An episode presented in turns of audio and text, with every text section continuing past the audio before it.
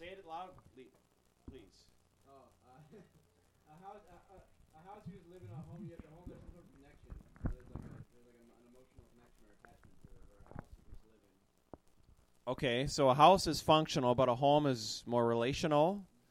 Any other thoughts on that? Yeah. Okay. Family dwells. If you go online and, and you can see a definition where it describes home as the place in which one's domestic affections are centered. Right? So, in other words, mom and dad, their heart, where, where, their, where their heart opens up, where their heart um, feels the most safe, the most comfortable, where their heart gives the most, is in their home. It's in their family dwelling. That's the way God intended it to be. Jesus says in John 14, believe in God, believe also in me. In my Father's house are many rooms. If it were not so, I would have gone, I would have told you, but I go to prepare a place for you. So you think of God who has all power, all authority in flesh. He's going to go to the cross. He's served his disciples, he's served them, he's invested in them, he's been intimate with them for about three years. And he's saying, I'm going to leave now, but here's what I'm going to do I'm going to my dad and your dad, and I'm going to make a room in Father's home that is perfect for you. I'm going to make an eternal dwelling that you're going to get to be in forever. And it's going to be a perfect dwelling. And that's my priority right now is to prepare a place for you in Father's house. Doesn't that say a lot about God? When you think about it, what are the values of God? What is the heart of God? What does God enjoy most about being God? Well, I think that it's fair to say one of the, if not the most, is being a family God. A God of a relationship and a God of family. And to think everybody here, and you may have had a great home experience, you may have had a horrible home experience, to think that the eternal God with all power and authority who gave you life is going to give you a home where you're going to be perfectly, fully satisfied. It's a joyful home, it's an intimate home, it's a safe home it's a relational home for eternity. That's pretty neat to think about.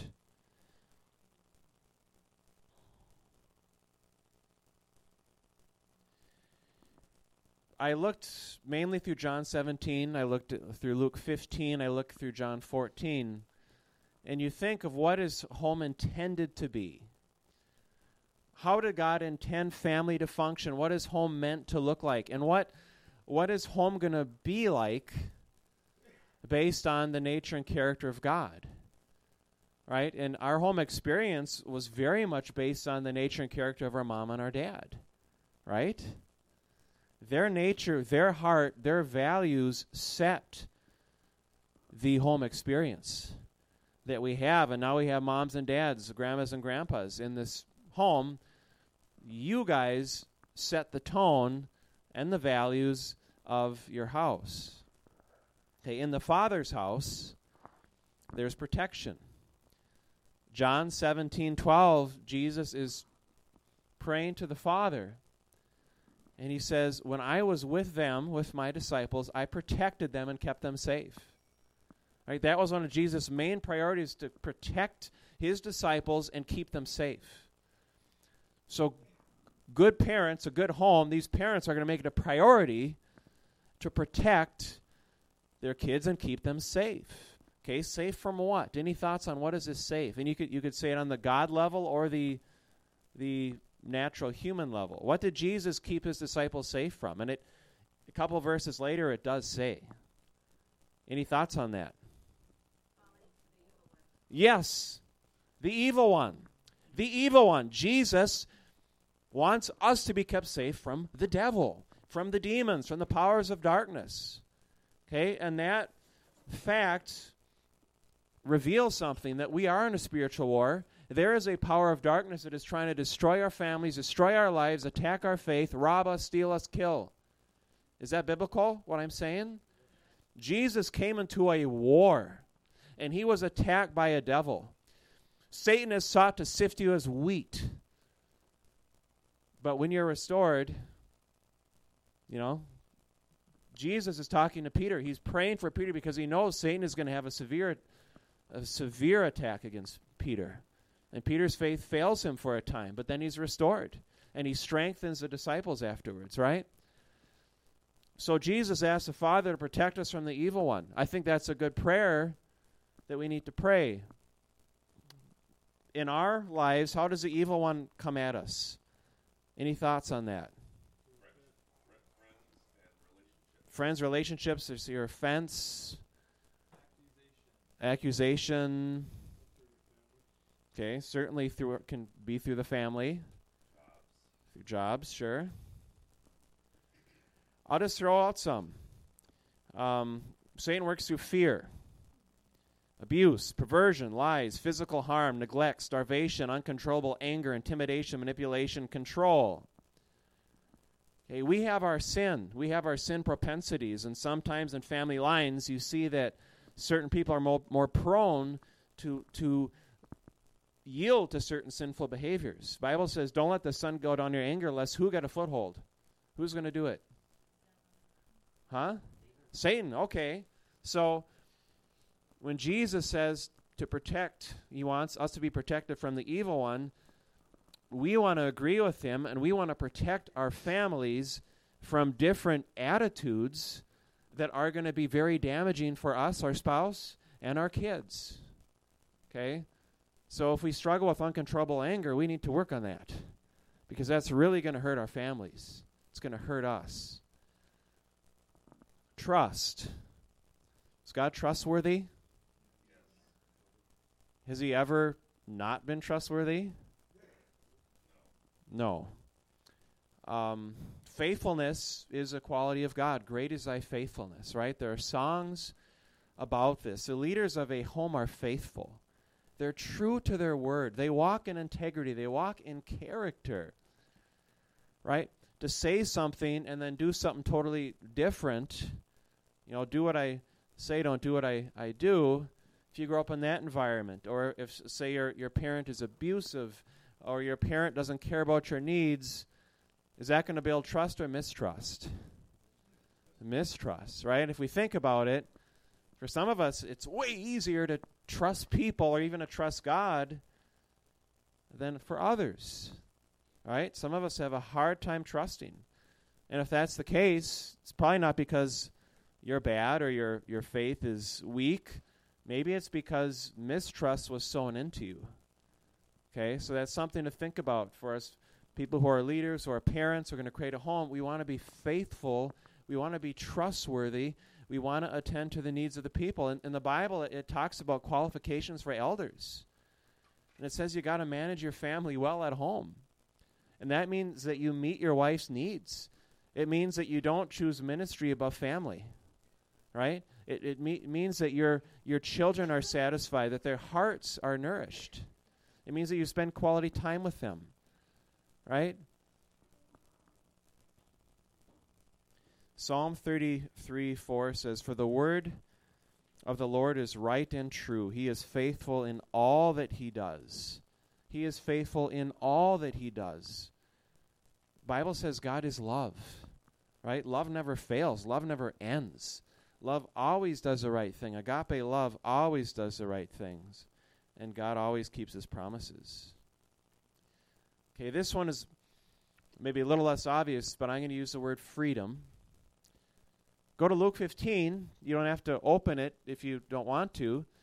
But Luke 15, 11 through 32 talks about the prodigal son. You got a good dad. He is a good, loving father, and he's got a lot of money. He's got a lot of property. And he has two kids, and he's got servants. And the one son, young guy, thinking, hey, I just want this property. I want to go party it up. I want to live it up and satisfy the flesh. Now, the, the, the dad has the authority in this family, right? And the dad could have said no. The dad could have said, you know what, you're going to hurt yourself. You're going to squander my resources.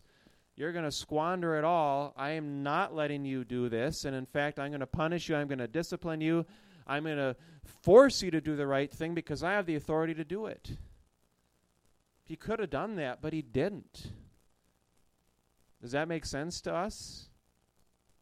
I mean, why did he say yes? He knew that the son was immature and he was going to make some bad decisions and squander a lot of resources. Why did he cater to the son's selfish immaturity and squandering of resources? Any thoughts on that? I think he knew he had to be willing to let the son go if he was ever going to really have the son back. If he made the son stay, he lost his heart already. Mm-hmm. His heart was turned against him. If he released him, then there was the hope that he'd really get him back, but he wasn't going to be able to keep him away.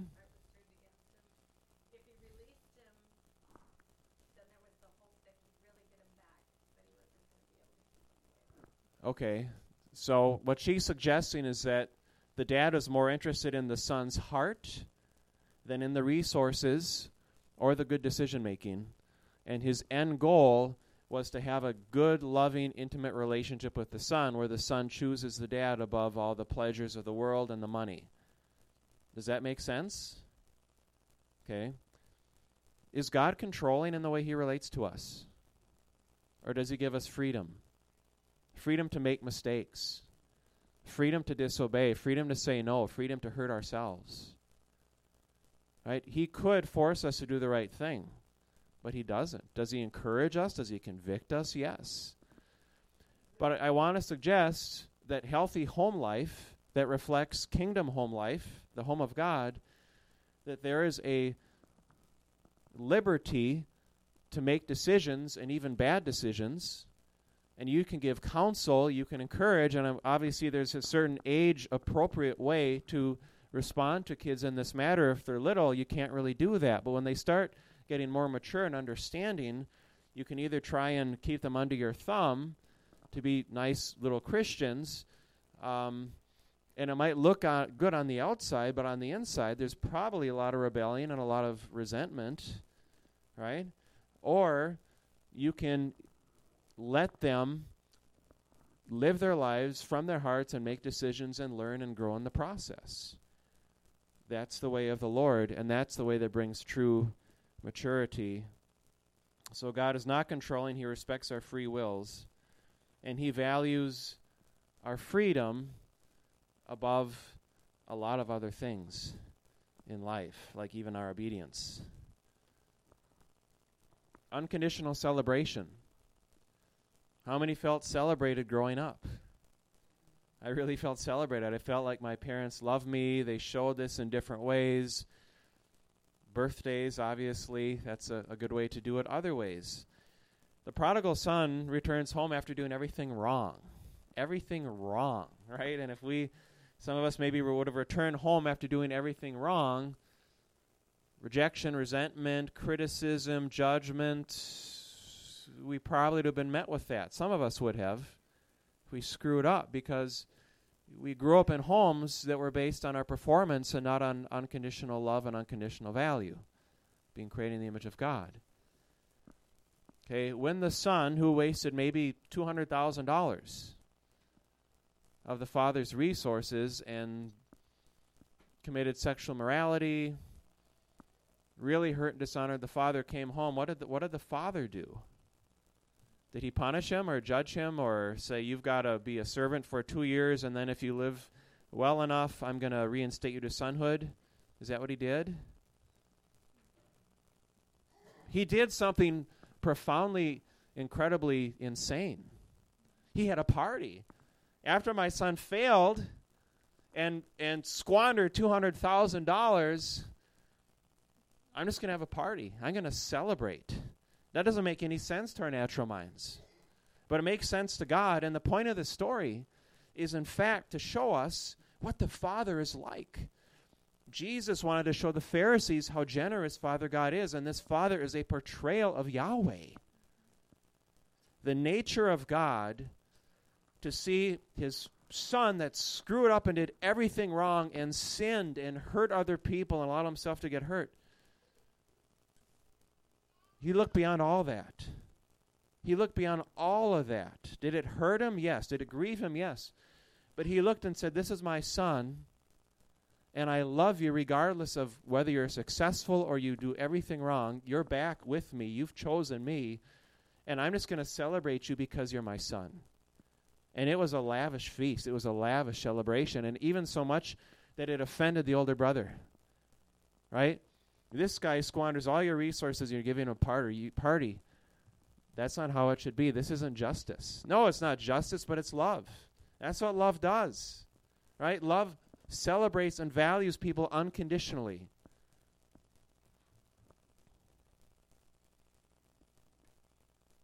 Deep relationship. Jesus says some pretty crazy things in John 17.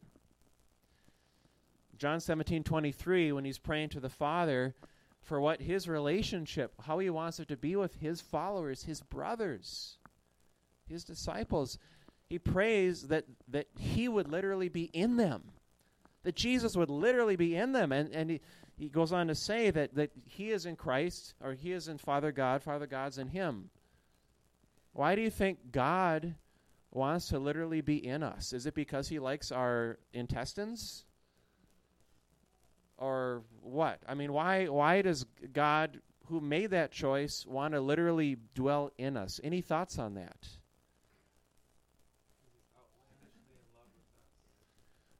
I like that response. He's outlandishly in love with us. Some some of you have probably fallen in love with others. And have you ever thought of this idea? I almost wish like our spirits could intermingle. I could somehow like get inside them in a way.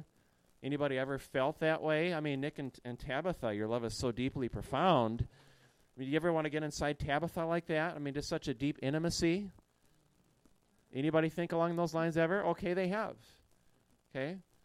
So i believe that reveals to us that god loves us so incredibly much, and He wants such a deep, intimate relationship with us.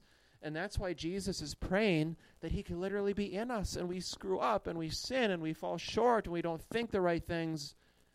But even in the midst of that, when I sin, when I fall, guess who's in me? Jesus, the Holy Spirit, right? God is in me. God is dwelling in me regardless of what I do, and He's not going to leave me. He's not going to say, I've had enough of your failures, I've had enough of your shortcomings, I'm just going to get out of there. Your body's no longer going to be the temple of the Holy Spirit. No, I've committed to you, and I'm going to be as intimate as possible with you through thick and thin. That's pretty powerful when you think about it.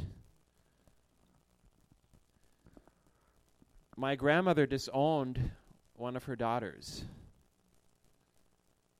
That's not the love of God. That's conditional love.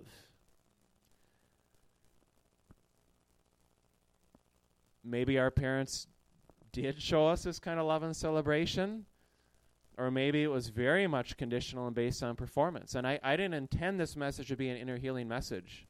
But what I will say is you could apply it as such. You could take any of these different qualities of what God home is intended to be and if I didn't experience it, you know what? It damaged me. It really damaged me. And maybe after the message, I can reflect on that. I can ask the Lord, God, I did not get this unconditional love. I did not get this intimacy that you designed me to need in order to function well. So help me through this. Help me to forgive and bring that to me. Unconditional love, Luke 15 20. Remember, the son makes all the mistakes. But here comes daddy, and he is not proper. He is not formal. And his heart is not closed from his son who hurt him. He runs to his son, which is undignified. He embraces his son and he kisses him. He kisses the son. He shows him affection. There's a physical embrace that is so, um, so full of love, so full of affection. Right? God expresses his love in lavish ways, in powerful ways. And love is meant to be expressed. In fact, it doesn't transform people until you express it. I can have a lot of love for somebody, but if I don't express it, it's not going to do any good for them.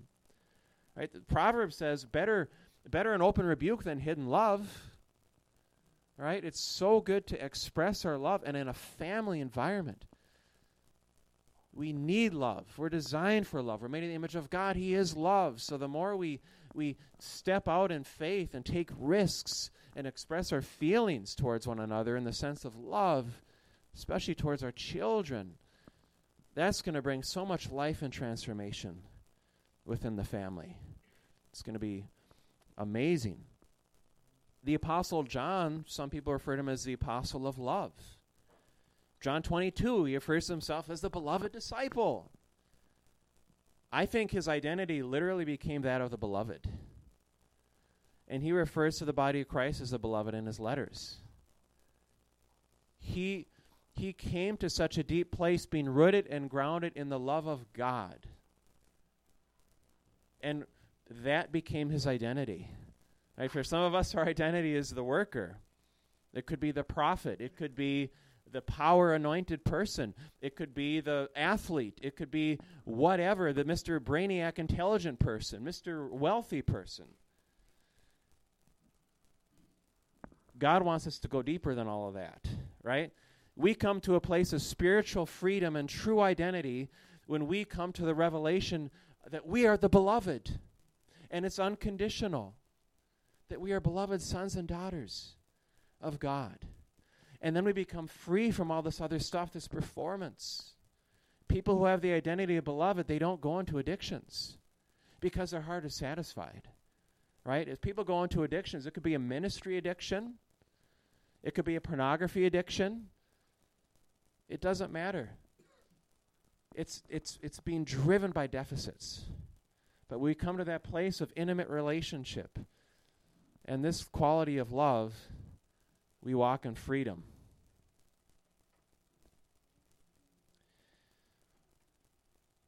When I go into a house, when I go to my, it could be a family home, do their eyes light up? Does a smile come on their face?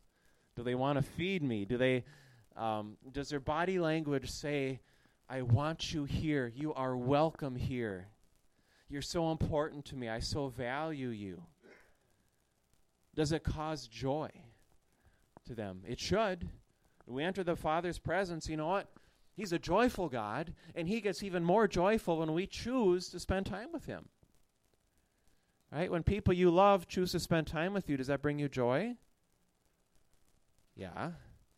Joy is really relational. Joy is the fruit of love relationship. We want to be joyful people. We want to have meaningful eye contact with others. We want people to come into our homes and feel like they belong there. Right? In God's home, there's belonging. In God's home, we are welcomed. We're not a burden. We're not just thrown into the corner. Right? No. Jesus goes to prepare a specific place for every human being in this place. Every every child of God is going to be so uniquely tended to.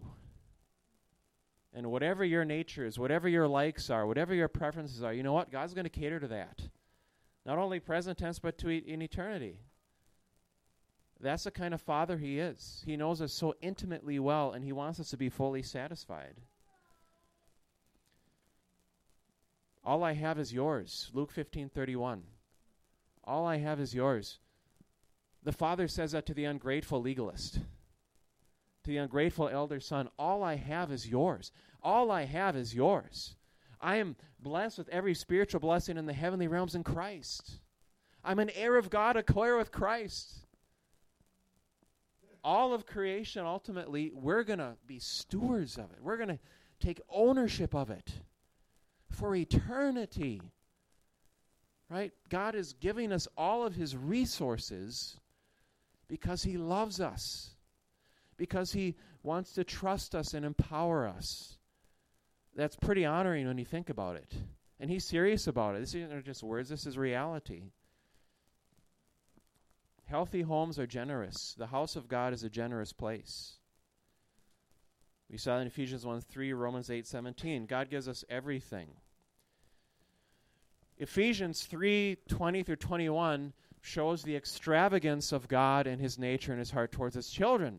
It says that God gives us exceedingly abundantly above all we can ask or imagine. You pray to God, you ask God for something, and to God it might look like a thimble. He's going to give you a bucket of blessing. He responds to our requests beyond even what we ask because that's how generous and kind and giving He is. And think of us, if, of parents and family members, spiritual family members, if we had that attitude in giving towards one another. The joy of the Lord is my strength. God is a joyful giver. He is always joyful. Righteousness, peace, and joy in the Holy Spirit, that's the kingdom of God. Righteousness, peace, and joy, those are pretty nice emotions, aren't they? Pretty nice states of being. Well, seems that God's a pretty contented being if if that's the fruit of his Holy Spirit and that's what his kingdom looks like. Are we saved by grace or by works? Our relationship with God is based on grace, solely on grace. And if you think you can add on to that, add on to the cross, then you got to get back to the real gospel. Because you can't. Jesus paid it all. Nothing can eradicate my sins but the blood of Christ. Because only He can fulfill the law, only He can satisfy the wrath of God, the justice of God. Jesus did it. God so loved the world, He gave His only begotten Son. That was a choice of God. That reflects the nature and character and heart of God. So my relationship with God is based purely on grace, not on works. That's our dad, our parent.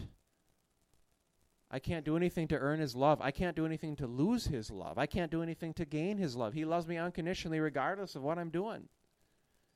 Okay, now let's let's bring that to an earthly perspective. Okay, rules are important. God gave us rules. Rules are important families. But tell me what's more important, the relationship or the rules? What's meant to serve the other? Okay, I heard relationship. Okay. Now, if we in our homes just applied justice without grace and mercy, do you think there'd be any relationship there? Because in all reality, everybody's going to screw up, and especially a little kid. They're growing, right? So, do we use fear and intimidation and harsh punishment? Now, there is a place for discipline in the body of Christ and in the family, yes. But what if we become imitators of God in the way we parent, the way we do family, and we really respond with grace and mercy. Do you think that's going to bring more transformation in people's lives than maybe harsh, like, hey, you broke the rules and I'm going to spank you? Just a little food for thought here. The Bible says that don't you know that the kindness of God is intended to lead you to repentance? That's Romans 2 4. Is it harsh discipline that truly brings heart change, or is it harsh discipline that tends to harden the heart? Let's think about that. All right? Some of us who may have grew up under harsh, uh, harsh authoritarian parents, authoritarian parents, did we obey out of love or out of fear? Did we obey out of love? Did we want to have meaningful connections with our parents, or maybe we hated them because they so quenched and stifled our hearts and our wills and didn't listen to us? right? Be, be, be slow to speak and quick to listen. That's good for parents too. It's good for family to do that. Grace is getting things you don't deserve. Right? We give kids things they don't deserve because they're our kids. Rules are important, but grace and unconditional love are more important. And you need that for a healthy family. You need that for a healthy church. Okay, I already I already touched upon mercy. I want to hit patience. I'm, I'm I'm glad that people have been patient with me in my Christian walk of maturity. So I've certainly dealt with immaturities. I still have immaturities. It's it's a lifetime. It's a lifetime walk to become more and more like Jesus Christ. Right? So if I look at somebody, do I see their shortcomings? And do I get offended at that? Or maybe the way they communicate, the way they look, or they keep struggling with this particular sin? Their personality might irritate me, whatnot. Do I look at that? Or do I see their strengths? Do I see how God has transformed them? Right? Do I see how God has intended them to be? Can I look by the, the lens of the Holy Spirit, not the flesh, at who they are? God's destiny. and speak true identity into somebody. Right? You who are strong ought to bear with the failings of the weak. So the Bible teaches us when people are weak, it could be in the form of sin, it could be in the form of losing control in some way. The Bible says I need to be patient with them. I need to bear with them. Husbands and wives. Right? It's not always a bed of roses to my understanding. I'm not married. But do we respond with patience or do we respond with shame and anger? Right? Which one is going to bring the true heart transformation? Right? We don't want to force things on people. We don't want to try and conform them to our preferences. We want to love them, and that love is going to make them more like Jesus. Right? It's love that makes us like Jesus, not fear.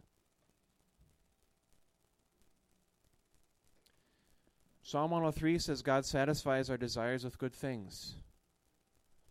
He's a joyful giving God who's very intentional and very aware of what's going to make us happy, what's going to bring us satisfaction. The devil gives us a counterfeit. There's always a hook attached, there's always a string attached. He takes more than he gives us if we agree with his temptations and his path of fulfillment. But can we come to a place where we trust a generous, loving God to satisfy our desires with good things? I pray that we would. I pray that we would on our families. Joyful parents who value relationship above performance generate children who are very satisfied. They grow in their parents' joy. Right? Some of us grew up in joy families.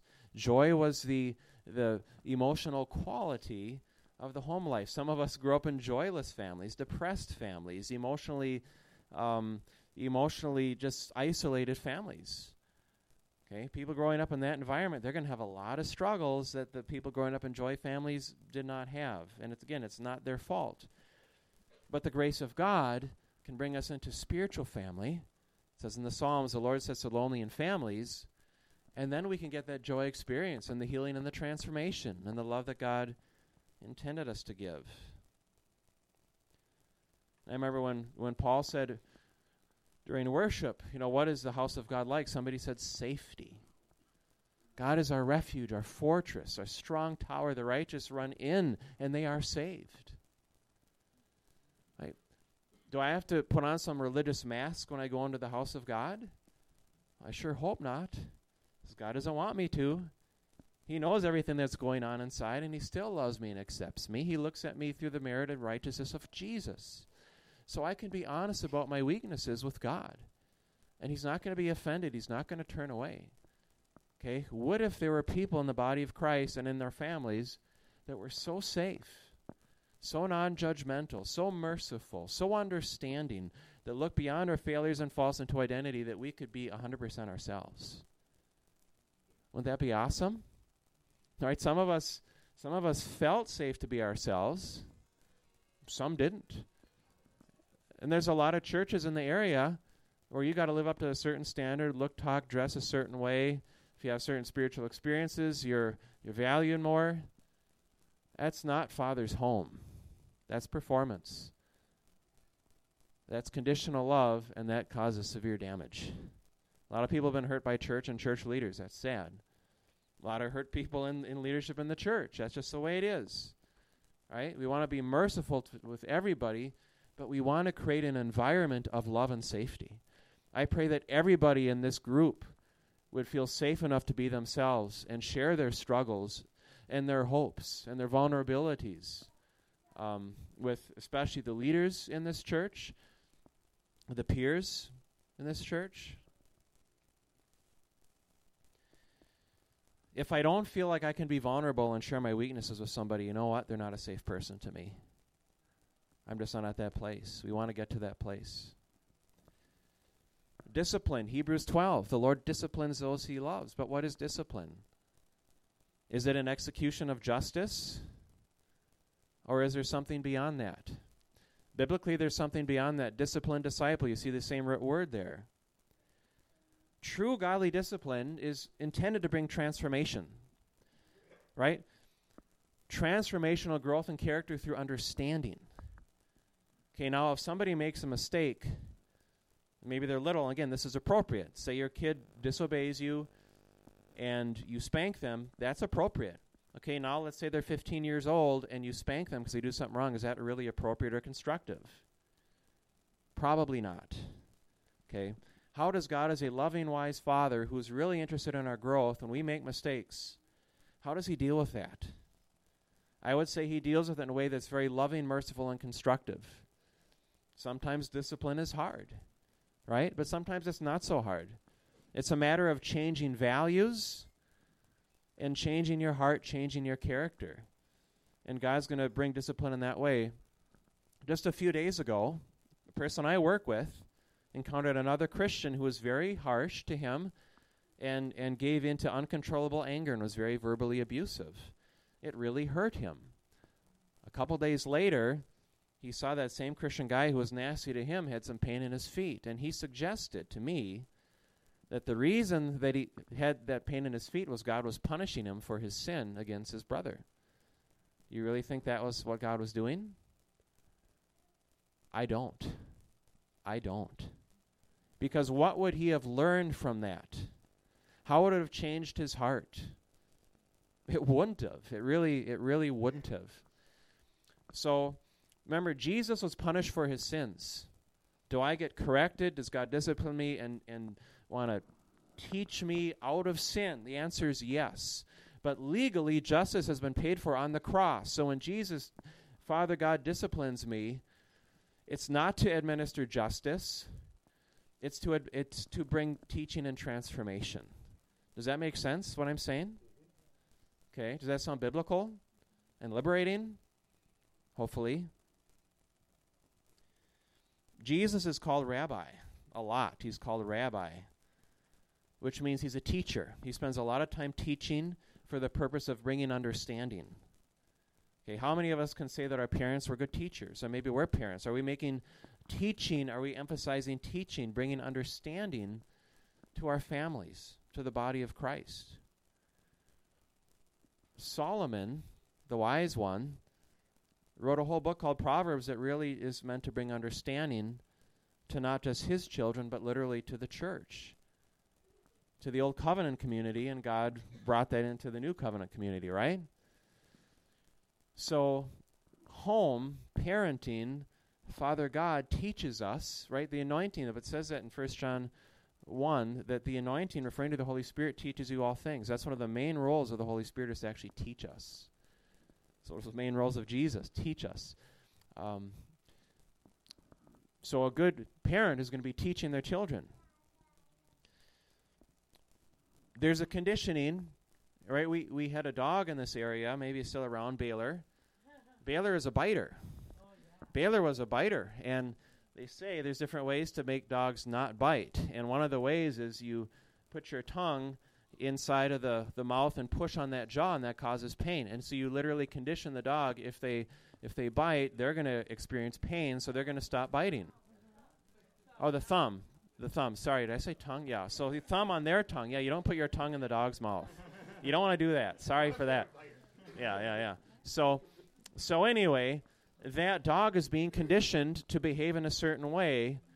That's not how God treats his children, and that's not how we should treat our children when they come to a certain age. We are meant to give them understanding to equip them. Paul's not talking about equipping. The leaders are to equip the saints through teaching, through understanding, through impartation. Right? And parents are to equip, not condition their children, and help them, empower them to look at situations and apply discernment, apply wisdom to make good choices. Right? They make good choices not because they're forced to or, or the parent's going to reject them if they don't, but because they make a conclusion I want to make good choices. And I've been equipped by my parents or church leaders, whatever, to discern between good and evil. I have good critical thinking skills. And now I take ownership of my life. I become a responsible person and I started making good decisions because I had parents and leaders in my life that actually taught me and gave me understanding as opposed to condition. Does that make sense? Hey, that's good parenting. And that's how good parent Father God responds to us. What the home of God does not look like is this rejection, neglect, guilt and shame, control, intimidation, manipulation, fear based obedience, abuse, mistrust. Okay? That is not the church. That is should not be in our families. It's not how God operates. The reality is there's no perfect family, there's no perfect parent. So we're moving to become more like Jesus, not only in our own lives, but in our families. That's what we're going after, right? So if our families maybe identify, maybe we need to grow in some of these areas that I've addressed. Hey, I'm not there, but I want to get there. Well, let's show ourselves grace, but let's ask the Lord, how can I change in these certain areas? How can I grow to make my family more healthy and more like the kingdom of God? Okay, does that is that fair? I hope nobody was ashamed. I hope you were actually encouraged by what was shared because you can see what a good father God is and to think this is how he tends to his people. Um, I'm going to pray. I'm going to close and, and pray right now. Father, we thank you that you're a loving, wise, good, kind, caring, joyful, safe, merciful, committed, intimate Father. And that we all have an eternity of joy beyond comprehension to look forward to. I thank you for that, God. And I, I just pray for a deeper revelation, Lord, where our filters of who you are need to be adjusted. I pray that they'd be adjusted. That we could see you in your goodness and your kindness and your mercy. And I pray that we could become more like you in our character, in our heart, God, and how we respond to people, especially in grace. And I, I lift up every family here, every natural and every spiritual family. And I pray, Father, for those families to become more joyful, more intimate, and more like your family, reflections of your kingdom. And we just thank you for mercy. We thank you, Lord, we can't do this on our own, but you give us the power to do it. Because you're so invested in us. And you're rooting us on. You are not accusing, but you are supporting, and you're saying, Good job, and you are rooting us on into becoming more like you.